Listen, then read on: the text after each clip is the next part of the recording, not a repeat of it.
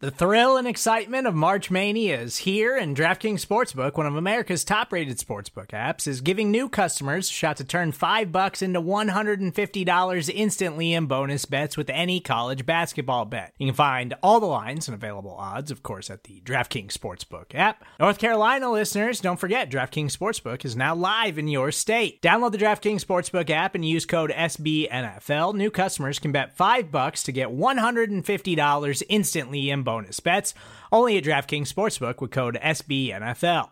The crown is yours. Gambling problem? Call 1-800-GAMBLER, or in West Virginia, visit www.1800gambler.net. In New York, call 8778-HOPE-NY or text HOPE-NY. In Connecticut, help is available for problem gambling. Call 888-789-7777 or visit ccpg.org. Please play responsibly on behalf of Boot Hill Casino and Resort. 21 plus, age varies by jurisdiction, void in Ontario. Bonus bets expire 168 hours after issuance. See DKNG.com/bball for eligibility, deposit restrictions, terms, and responsible gaming resources.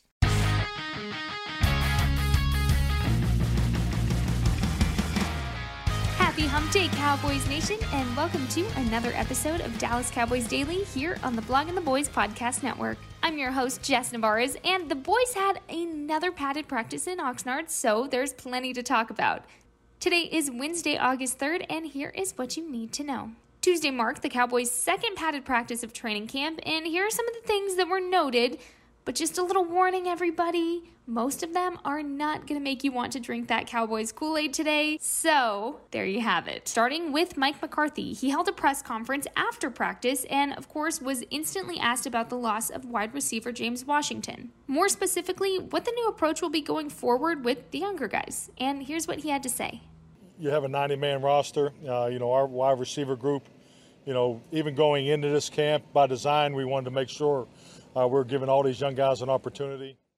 As far as, veterans and understanding what's going on at each and every position, I mean, player acquisitions is constant. So if we go that way, that's to be determined. He also mentioned that getting a veteran just isn't his focus right now.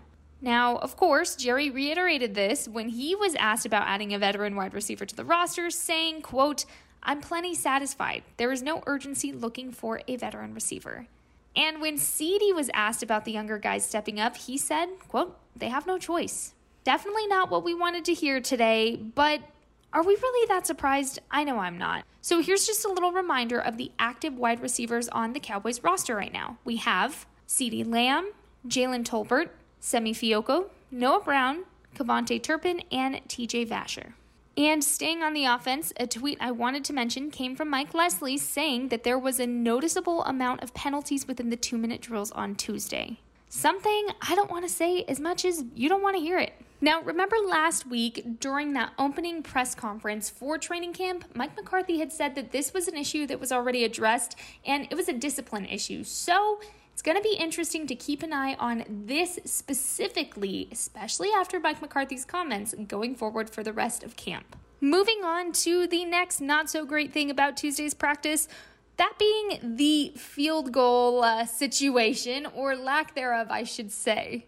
In fact, according to Michael Gilkin, he tweeted that Liram Hirulahu was 3 of 8 with 4 straight misses of 43, 48, and 52-yard field goals. Jonathan Gary Bay went 6 of 8 with misses in 2 of the final 3 tries of 48 and 52-yard field goals. And the last chance he had to kick, he went for a 52-yarder, but he missed. Michael also tweeting that there was a bit of a breeze in Oxnard today, so I'm going to go ahead and give them that. But I also just want to say, someone call my guy Dan Bailey, see how he's doing? Yeah? Sound good? Cool. Thanks. And while I'm on the roll of negatives, and speaking of that little bit of breeze, it was noted that Dak was a little off on Tuesday as well, noticeably throwing passes that just looked off in general. Again, I'm not worried about this. I think Dak's going to be fine moving forward. Just an off day, it seemed like, for the entire offense. So I'm not going to leave you with these negatives. Let's talk some positives from Tuesday's practice. J. Lou Jordan Lewis had a nice interception. Nashawn Wright had a nice play of breaking up a pass intended for TJ Vasher. Semi Fioko having another good day at camp with more situational awareness that was just noticeable to everybody around. So again, there was some positives, just seemed like a little bit of an off day for the offense. The defense still looking pretty sharp. And as always, if you want a list of highlights of what you missed at practice, you can always head to the Blog and the Boys social media pages where that list is available. Yesterday was your Trivia Tuesday, where I asked you if you knew which Dallas Cowboy holds the Cowboys rookie record for tackles.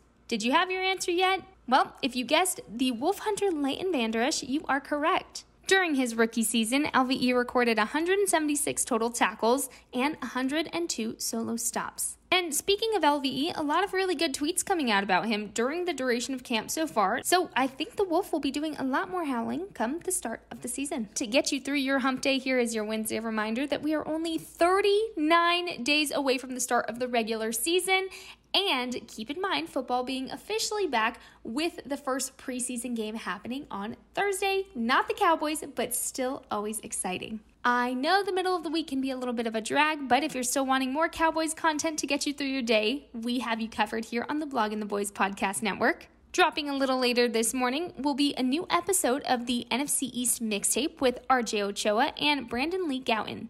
And then later this afternoon, a new episode of Talkin' the Star with Connor Livesey and Mark Schofield will drop today as well. As always, make sure to subscribe to the Blog and the Boys Podcast Network wherever you listen to your podcast so you never miss an episode, especially now that we're getting closer and closer to the start of the regular season. While you're at it, write us a nice little review and give us all 5 stars with that rating, because we're Cowboys fans and we're not Eagles fans. Thank you very much. Make sure to give us a follow on all of our social media pages, including Twitter, Instagram, and TikTok. A like on Facebook if that's more your jam, or hit that subscribe button on YouTube. And that is all I have for you today, my friends, but I will be back tomorrow with even more Dallas Cowboys Daily. I hope you have a great rest of your day, knowing that you are officially halfway through your work week, and football is almost back, my friends. We are so close to the start of our favorite season. Go ahead and grab a big cup of coffee today because you deserve it. Make it count, and I will see you tomorrow, Cowboys Nation.